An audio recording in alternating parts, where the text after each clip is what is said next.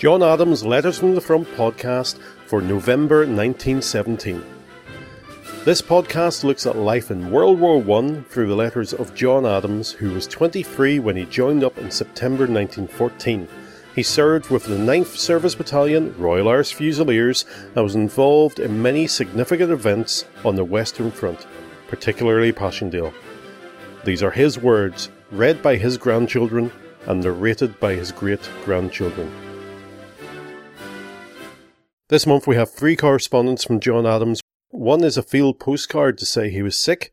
One is to explain what happened, well, he doesn't really explain. And one is to talk about his convalescence. These are quite interesting history parts to us.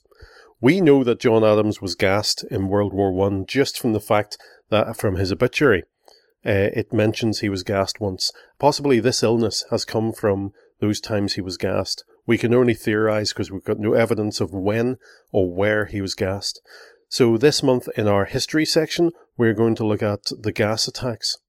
It's hard to imagine living in a trench. It's even harder to imagine living in a trench where there are bullets flying over your head and shells exploding right next to you.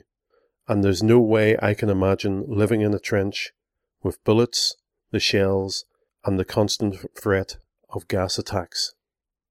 What were the gas attacks like? We will hear about this in our history section. My name's Mark Adams, and John Adams was my grandfather. The conditions in trenches were unimaginable. Lice and rats thrived in the dank, muddy conditions.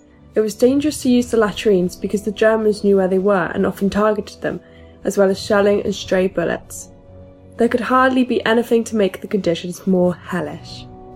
But war has a way of surpassing expectations, and chemical warfare was developed during this time. Although one of World War I's most horrible weapons, poison gas was not one of its most deadly. Very few soldiers who were gassed died, probably somewhere under 5%. However, this number is understated if you count the soldiers flushed out of their positions due to the gas and thus cut down by enemy gunfire. The first soldiers to use chemical attacks were the French in 1914 with grenades filled with tear gas, ethyl bromoacetate, which is an irritant rather than fatal. The level of gases used developed during the war.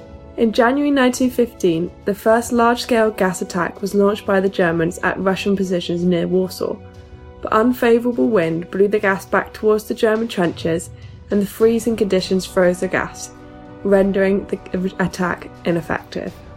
Chlorine gas was used in the summer of 1915, launched by the Germans against the French at Ypres. The chlorine gas was released and let drift with the wind towards the enemy trenches. Thousands of French soldiers died, either choking on the gas or being gunned down as they escaped out of the trenches. As the gas was heavier than air, it would settle in the trenches, forcing soldiers out into the open. The problem with using chlorine gas was that it was a green mist, letting the enemy know that an attack was coming, and chlorine was water soluble, so those that, who did not have a gas mask could use a wet cloth over the mouth to help protect them. The gases used in World War I came in four main categories respiratory irritants, lachrymators, known as tear gases, sternutators, which cause sneezing, and vesicants, which cause blistering. Often different kinds were used together to inflict the maximum possible damage. Tear gas was first used in 1914. It would irritate mucous membranes in the eyes, mouth, throat, and lungs, incapacitating due to coughing, crying, and breathing difficulties. There are no recorded deaths with this gas. Chlorine was introduced in 1915. A yellow green gas with the smell of bleach, it would react with the water in the lungs, forming hydrochloric acid. This caused coughing, vomiting, and irritation to the eyes. Whilst devastating, with the introduction of gas masks, it limited fatalities to below 1,100 during the war. Phosgene and diphosgene were colourless with a musty odour. It was first used in late, late 1915, and as it reacted in the lungs, it caused difficulty in breathing and irritation in the eyes and throat. Some of the effects can be delayed for up to 48 hours, so the soldiers didn't know the gas was there until it was too late. Around 85% of gas fatalities in World War I are due to this gas. Mustard gas, which was introduced by the Germans in 1917 in Ypres, is probably the most infamous of the World War I gases. Released in a yellow brown colour and a harsh smell similar to garlic or horseradish, it would cause damage to the eyes and respiratory tract. These could be countered by a gas mask, but the gas also burned skin with some horrific burns. Whilst only 2 to 3% of those affected died from mustard gas, it left some with debilitating effects.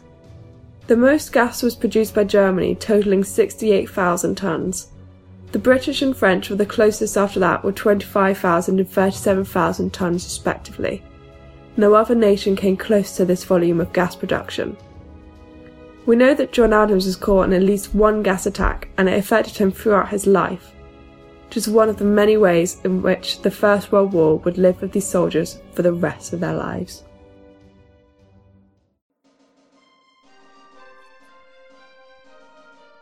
Wednesday, 14th November 1917. Field postcard.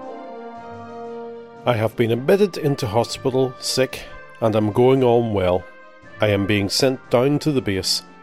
Letter follows at first opportunity.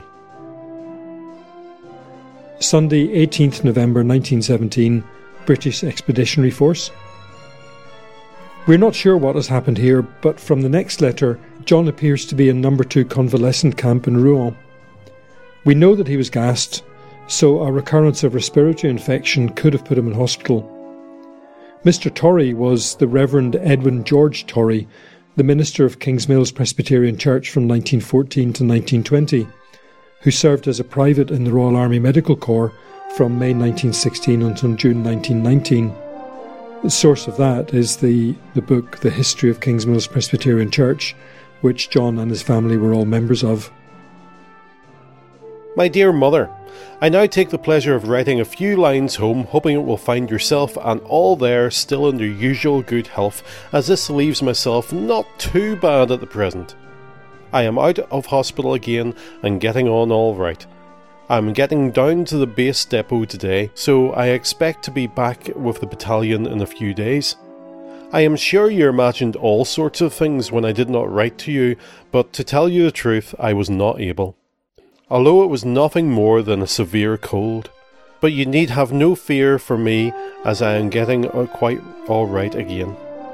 I got no letters since I went into hospital, so I am uneasy to know how yous all are doing.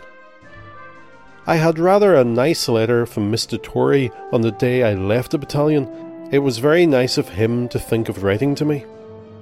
The weather has got quite nice this last while, and I do hope it may continue. We had rather wet weather just before I went into hospital, and I think that was what set me up. Well, it is wearing round to Christmas again, and my fourth Christmas from home. Who would think it was so long? But perhaps it may be over for Christmas 1918. At least I hope it may be. Well, I shall think long until I get back to the battalion, until I get a letter from home. I think this is all for now, so I will close for this time, hoping all at home are in good health. Goodbye. I remain your loving son, Johnny. I do not think I am going back to battalion yet. Something has turned up for me, but I cannot tell you yet, so do not write again until you hear from me again. Tuesday, 20th November 1917. 13971, Sergeant John Adams, Royal Irish Fusiliers, Number 2 Convalescent Depot, Rouen, British Expeditionary Force, Farming. My dear mother, just a few lines to let you know that I am still living and well. Hope yourself and all at home are the same at present.